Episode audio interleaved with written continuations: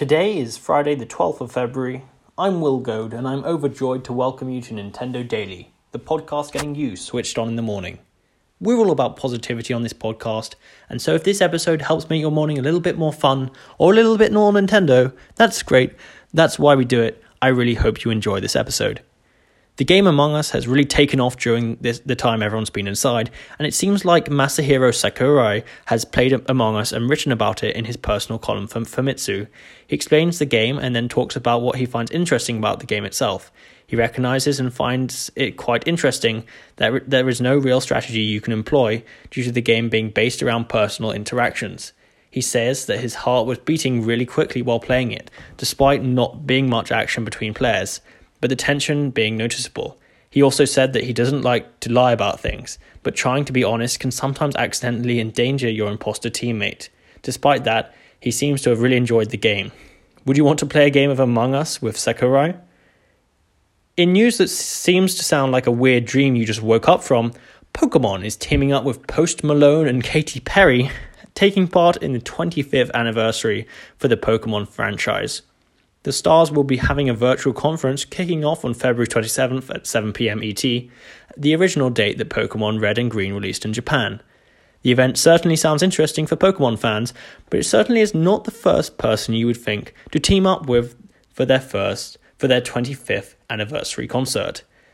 Stardew Valley is a hit indie game, a game that has stood the test of time and continued to thrive even under quarantine. The game recently updated to its 1.5 update for consoles, and players can explore an entirely new beach, farm, new advanced game options, and more. The developers say that 1.5 is their biggest update for the game yet, and adds, to quote, by far the biggest solid chunk of new content that's been added to the game since launch. Stardew Valley is a pleasant farming simulator that bases the gameplay about advancing relationships and living a normal life. The game has enjoyed much success and it's considered an uh, indie darling of a game, so check it out on the Switch if you haven't already. Do you have a thing for Monkey Ball? Yes, you specific nondescript gamer. Well, there is a new game coming out for Switch that has you in mind with Paper Ball Deluxe, an indie game that seems to recreate the old style of marble gameplay, replacing monkeys with talking cats. It has been out on Steam since March of last year and has received very positive reviews. It's not like arriving on Switch until it's not arriving on Switch until the 25th of March this year, but the game already looks solid and has everything included as well as console exclusive content for it. It seems like a cool game and is perfect if you're missing classic Monkey Ball. This episode was presented by me, Will Goad, and produced by Ethan Buck.